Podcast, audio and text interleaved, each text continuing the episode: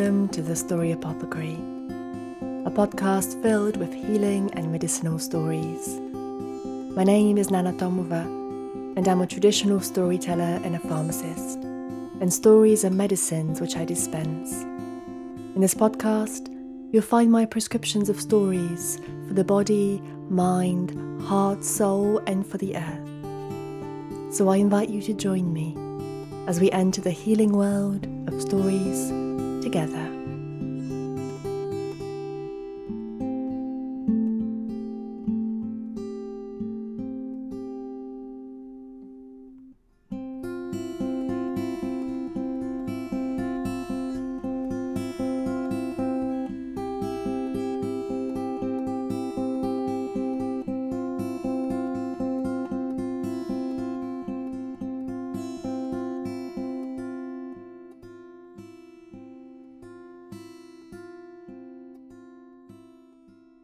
Hello, everyone. I hope that you are having a wonderful summer so far. The village where I live has its Highland Games today, so I'm hoping to record an episode before I go and watch them. It will be my first experience, and I'm looking forward to it. And tomorrow, I'm telling some stories under a beautiful lime tree by the river for the local people. It'll be my first time telling in person stories for quite a while, so I'm really looking forward to it. It doesn't seem to be any, any other storytellers in the county where I live, which is quite sad and quite strange, but also perhaps really wonderful. So I hope that will be a beautiful afternoon. And in a couple of weeks' time, I plan to tell the story of a handless maiden online, and then we'll have a group discussion afterwards about some of the gifts of the story, some of the meanings behind it. Not set in stone, but very fluid and depending who's in the space.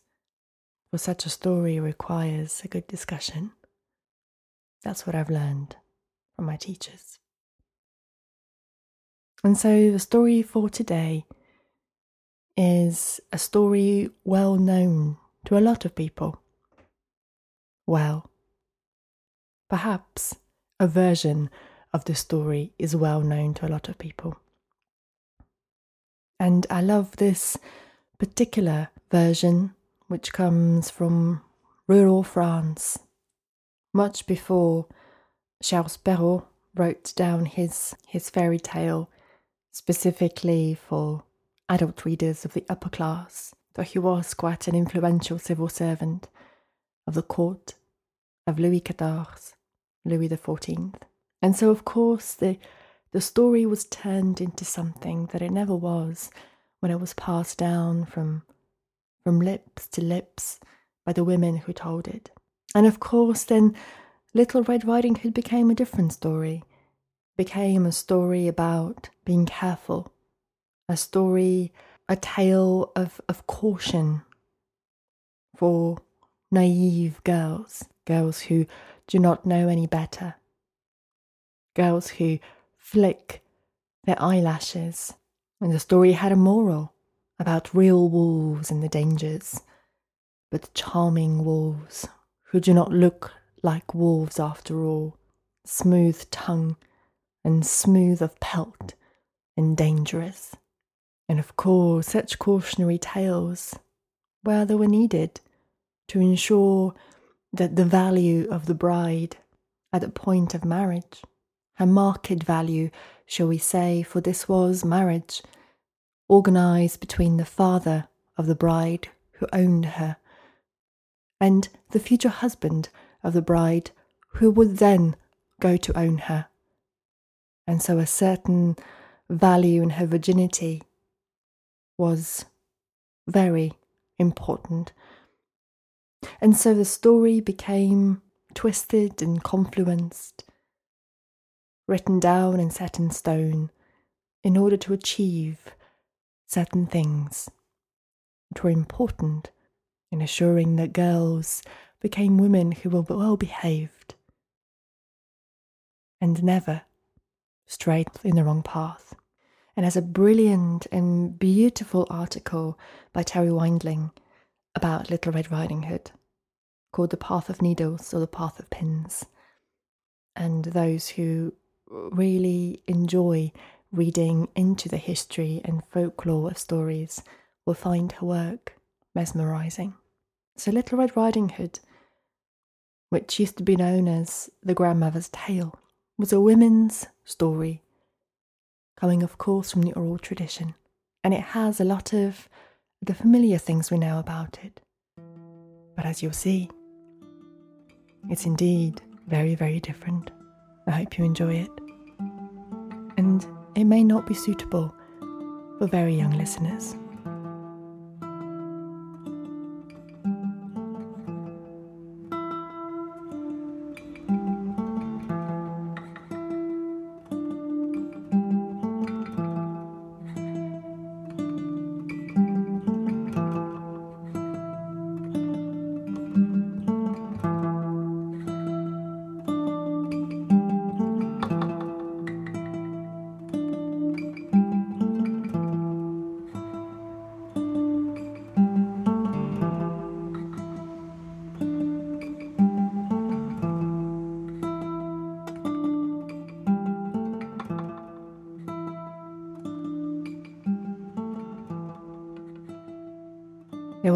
Once a woman and her daughter who lived in a little cottage at the edge of a forest.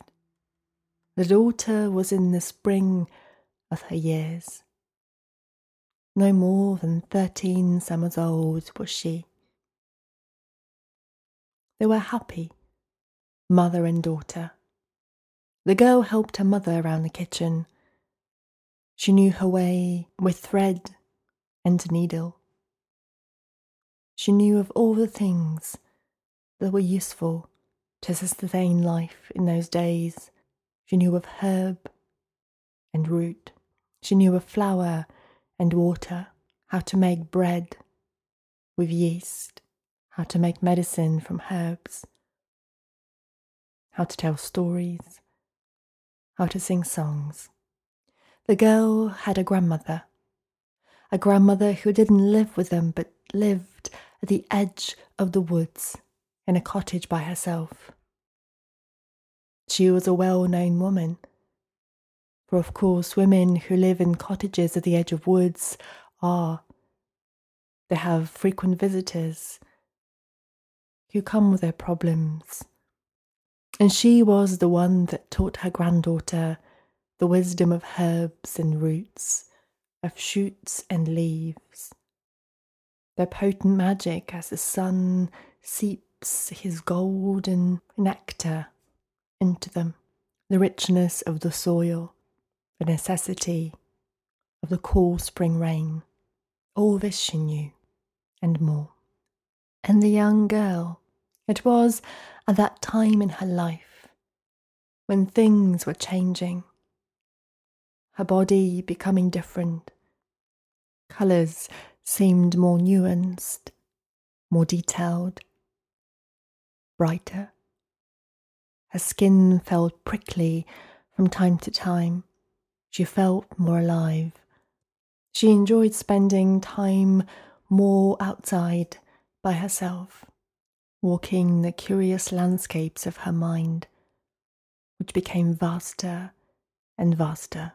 She was beginning to have many questions, but with a grandmother and a mother such as her as well. The questions were answered. They were answered well. Whenever she asked something of her mother or her grandmother, the women did not become crimson in their faces. They did not brush the question under the carpet and send her off to do chores and activities that had no purpose, only to get rid of her discomfort. No, they sat her down by the fire. They drank tea. They told her stories. They laughed together. They were honest. They introduced her to the worlds of adulthood, grandmother adding a layer of what mother could not. They did so with warm hearts, with wise words, with sharp minds. One day, Her mother called her into the kitchen, gave her a basket of freshly baked bread and a pot of cream made just that day, and asked her to take them through the woods to her grandmother's cottage, where it had been a few days since they could deliver food to her. There had been storms and rain. And of course, the girl agreed. It was always a pleasure to go and visit her grandmother. She liked the time the two of them spent together. In front of the fire, her grandmother would tell her stories, recount her tales, tell her how to read the weather, would tell her about the yarrow and the yew, about the heather and the hawthorn, about the elder and the mugwort, about the moss, about the birch and the beech, and from the plum tree that the grandmother had outside of her door. The girl would usually go back a basket full of plums when the season was ripe, and her mother and her would make them into sweet jam. She loved spending time with her grandmother. And so on this particular day, she went off, enjoying the scent of the forest. It was springtime. The blossom was everywhere, the scent of rose and jasmine. The birds were singing. The woodland was alive. She walked upon soft moss. She caressed the feathery ferns with her hands. She could hear the whispering of the aspen leaves as the wind flew through them. And as she was walking, she heard footsteps. And as she looked up, in front of her was a werewolf, standing big and tall and hairy in his wolf form. Where are you going? he asked the girl. And what do you carry in your basket? And the girl looked the werewolf straight in his eyes. I'm going to my grandmother's house, she said. I'm bringing her bread. I'm bringing her cream. Mm, the wolf said, And what path will you take? Are you going to take the path of needles or the path of pins? I'll take the path of needles, said the girl. Well then, very well. I'll take the path of pins, he said, and we'll see who gets there first. Very well, said the girl. And she carried on walking. Not too long after, her path split in two. To the left, the path of pins. To the right, the path of needles. And she took the right hand path and carried on walking. She knew that both paths eventually would converge and would lead to the same place the place of her grandmother's house. She meandered, walking slowly, recounting the stories about the flowers and the plants that her grandmother had told her, enjoying the coolness of the woodland, sitting in dappled shade, dancing with the wind, whereas the werewolf, he walked straight into the house of her grandmother. He didn't bother to knock on the door. He went straight in. And the grandmother, sitting on her rocking chair where she normally did, spinning her yarn as she usually did, didn't even look up. Ah, she said, I've been expecting you. The werewolf pounced on her. He bore his teeth and dug his claws in. It didn't take long for life to leave her body.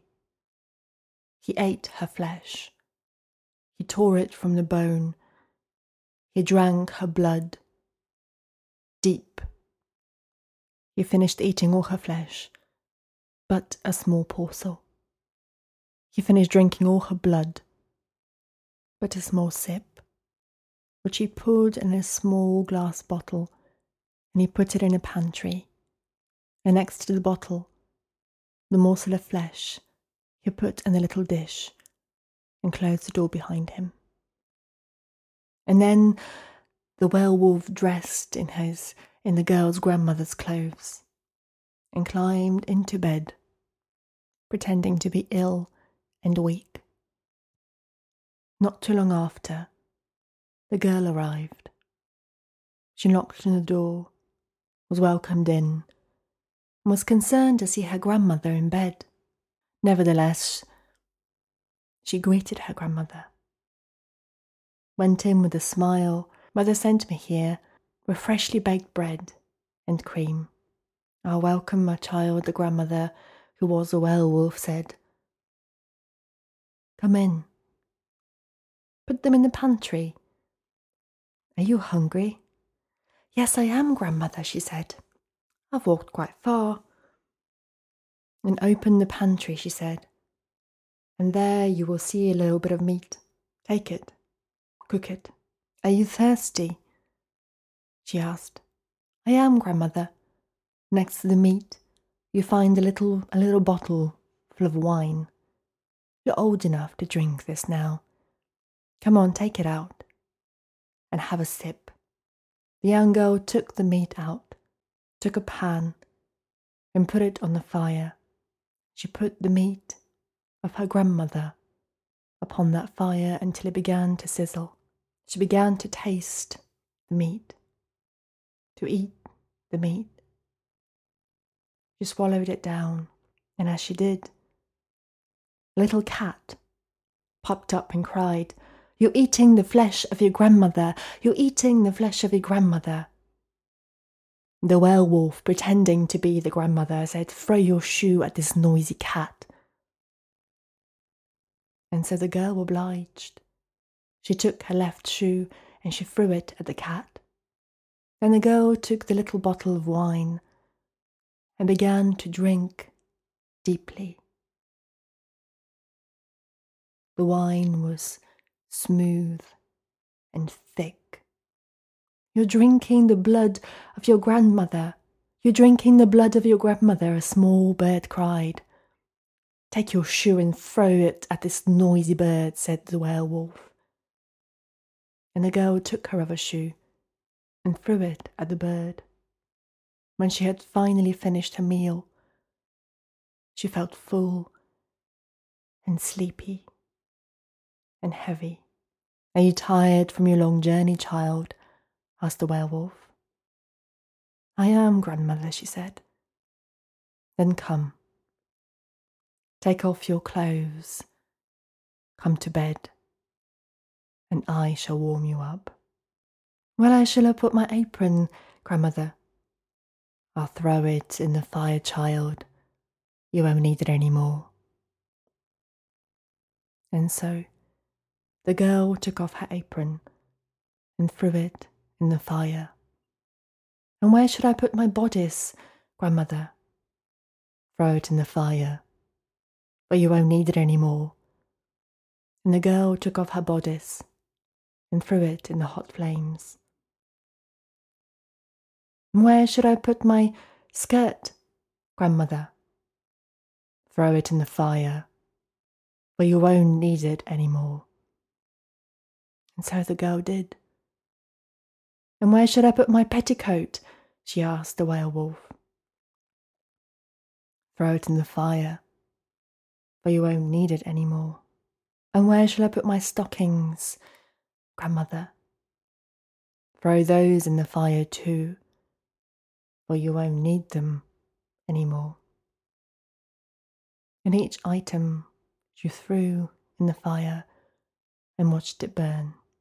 And the girl entered in the bed next to the werewolf dressed as her grandmother. Oh, grandmother, she said. Oh, how, how hairy you are. I'll better to keep you warm with, my child. And oh, grandmother, what big arms you have! I'll better to hold you close with, my dear. Oh, grandmother, what big ears you have! Better to hear you with, my child. Oh, grandmother, what sharp teeth you have! Better to eat you with, my child. Now come, come, lie beside me and the girl snuggled in just for a moment. But her heart was beating, something ringing in her ears. She knew She had that feeling inside her belly that something wasn't quite right. She was her grandmother's granddaughter after all. Grandmother, she said, I will, but first I must go and relieve myself. I'll do it in the bed, my child. I cannot do it in the bed, grandmother. I need to go and relieve myself. I need to go outside. Then go outside, said the werewolf. But mind that you come back again quickly. I'll be waiting, and just to make sure that you'll be back, tie this thread to your ankle so I know just where you are. And the girl obliged. She went outside, naked. She could feel the wind upon her skin. She took the woolen thread from her grandmother's knitting. She tied it to her ankle, and the other end the werewolf kept. He pulled on it just to make sure it was nice and taut. The girl went outside. Gently and quickly, working nimbly with her fingers, she untied the end to her ankle and tied it round one of the branches of the plum tree. And then she ran. She ran as quickly as her feet could take it over the leaves, over the moss, over to the river, and the werewolf waiting in the cottage grew impatient. Have you finished yet, my child? Silence. Nothing. And again he waited, and again he called, Are you watering the grass? Are you feeding the plants? Just the singing of the birds, just the meowing of the cat. No answer from the girl. And so he leapt from the bed and followed the thread and found her gone. Angry, the werewolf began to chase. Over heather and heathland he ran. He ran and he followed in her footsteps, and the girl, the girl's heels hit upon the soft moss. Over moss and marsh she ran, over the forest and floodplains until she reached the river, and there in the river were six washerwomen washing the sheets, the laundry of the people in the village, singing and washing their hands in the river. Help me, said the girl. Help me, I have a werewolf chasing me. Come this way, said the washerwomen, and them taking large linen on all four sides, they dipped it in the river and sprang it in the air and pulled it taut and as they pulled it taut, they let the girl climb onto it and transported her safely on the other side of the river, on the other side of the forest. The werewolf was on her footsteps. And he reached the river also and saw the washerwomen singing, doing laundry. They saw him, not a shock in their faces. Help me, he said. I am looking after a girl. Has she gone this way? Has she passed this way? Oh, yes, they said she did. Help me cross over the river, he said. Come this way, they said. And again they dipped that large laundry sheet and pulled it taut. And as the werewolf climbed upon it, they carried it to the middle of the river where the water was deep and dark and then all six of them dropped the sheet all at once, and the werewolf plunged beneath the waters until he could no longer be seen and drowned. And the girl made her way back home safely. The story to tell her mother. The girl who had met the werewolf in the forest, who had chosen the path of needles, who had taken in her grandmother's flesh her grandmother's blood, her grandmother's wisdom and spirit in her body had crossed the river safely onto the other side, no longer a girl, but a woman.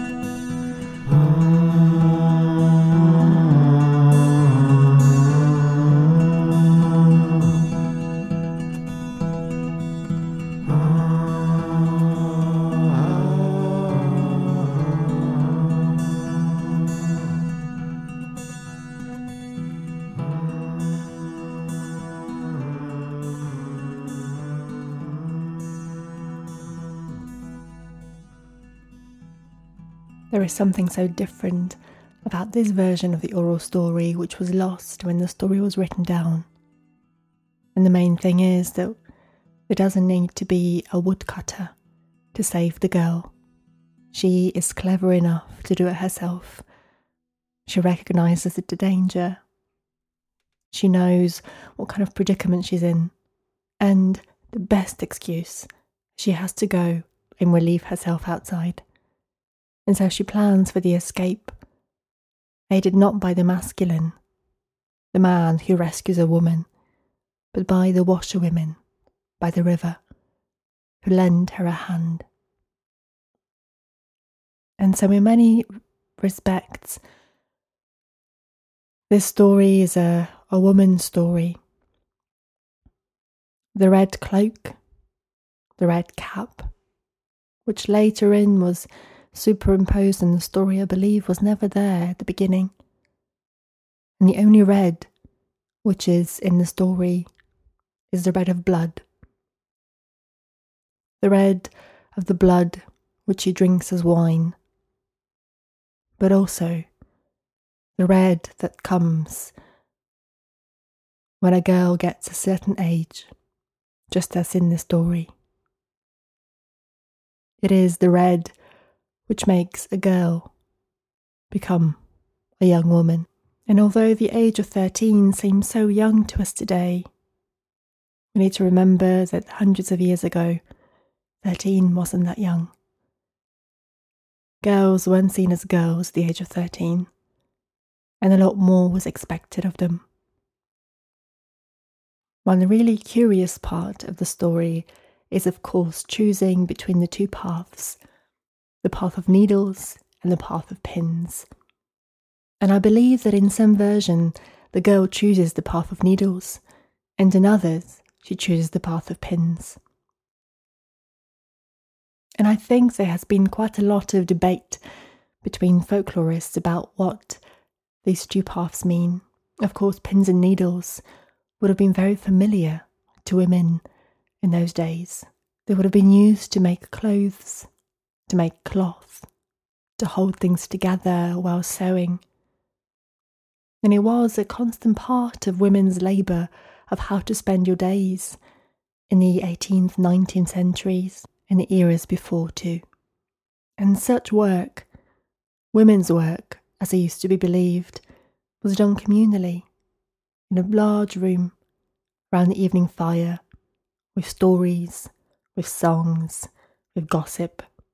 There is an academic, however, a woman called Yvonne Verdier, who disagreed on this. And I found this recorded in Terri Windling's blog. And it's fascinating. Verdier has studied the traditions and folklore of rural France, where many of the oral versions have come from of the story. And well, she found that girls at a certain age, around 13, 14, whenever puberty might hit, would spend a whole winter with a seamstress in the local village. And it was a passage of time which marked a girl's change from being a girl to being a woman. And this passage of time had not much to do with, with needles and with sewing, as with refining oneself or learning how to adorn herself, how to dress up, how to be herself in the world. And this apparently was called gathering of pins. After this time, around the age of 15, they would go dancing, they would have sweethearts, and the pin used to be the symbol of this. And it is said that boys would offer dozens of pins to the girls as courtship, and pins would be thrown by girls into fountains, accepting that courtship and accepting being their sweetheart.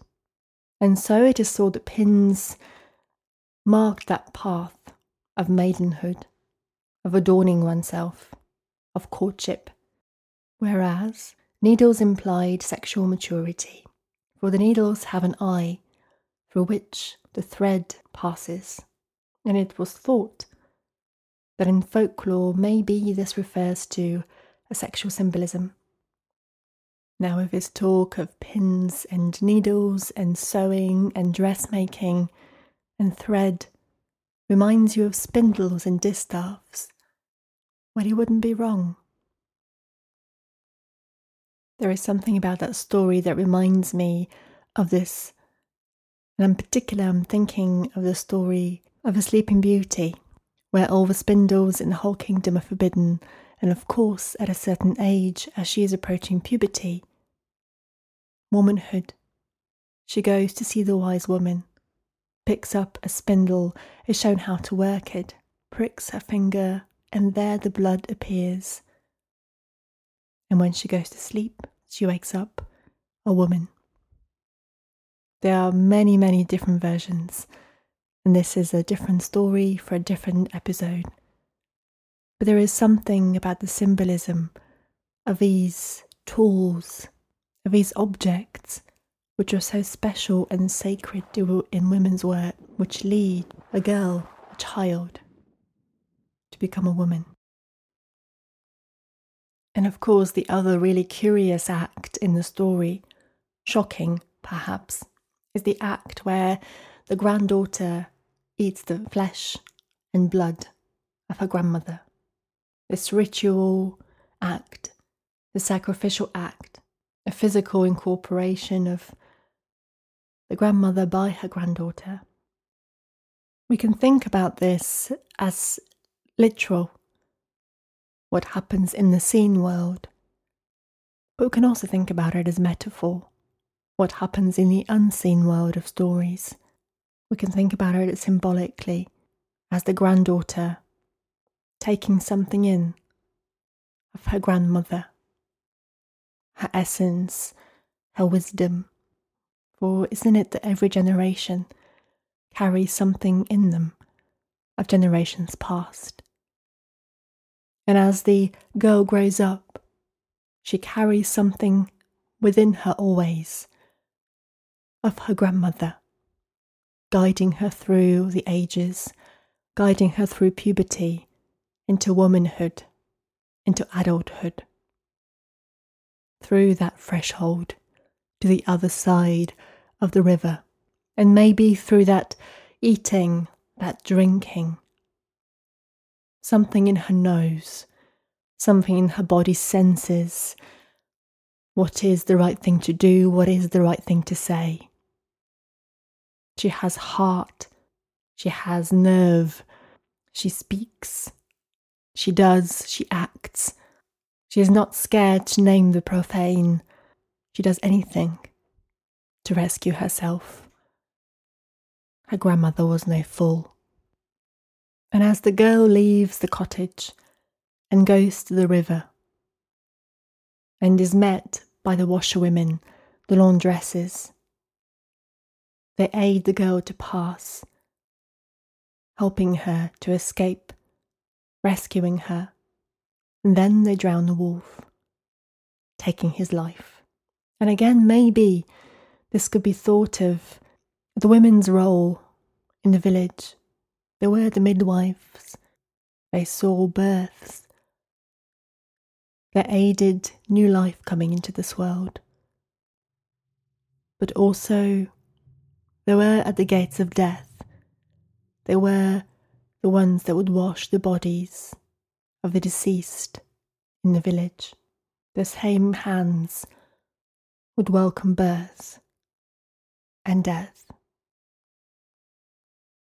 And so perhaps this story is a celebration of coming of a certain age, is a celebration of the knowing of a woman of a girl approaching womanhood, of trusting her instincts, of allowing a community of women to help, and of not having to be rescued by a man. Women are very able and capable of rescuing themselves. And I think this is a beautiful reminder of his tale. It is a tale of women's sexuality, of women's courage, and of women's wisdom.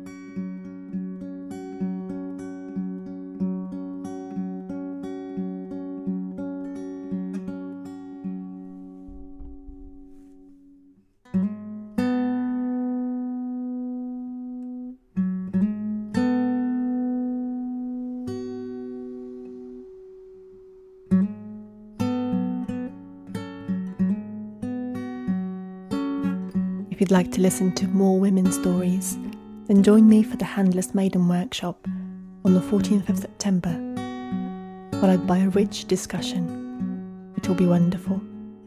Details can be found on my website, and I'll put the link below.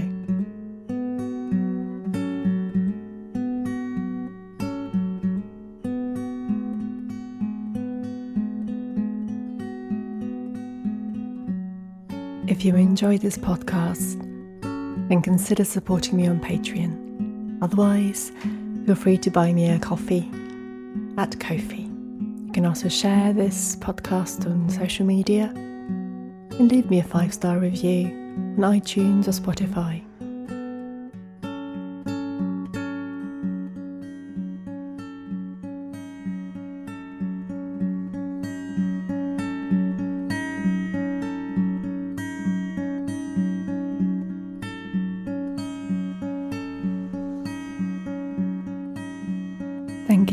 Feathers for the beautiful music. And thank you to you for joining me. I wish you a wonderful month. I'll see you again very soon in the Story Apothecary.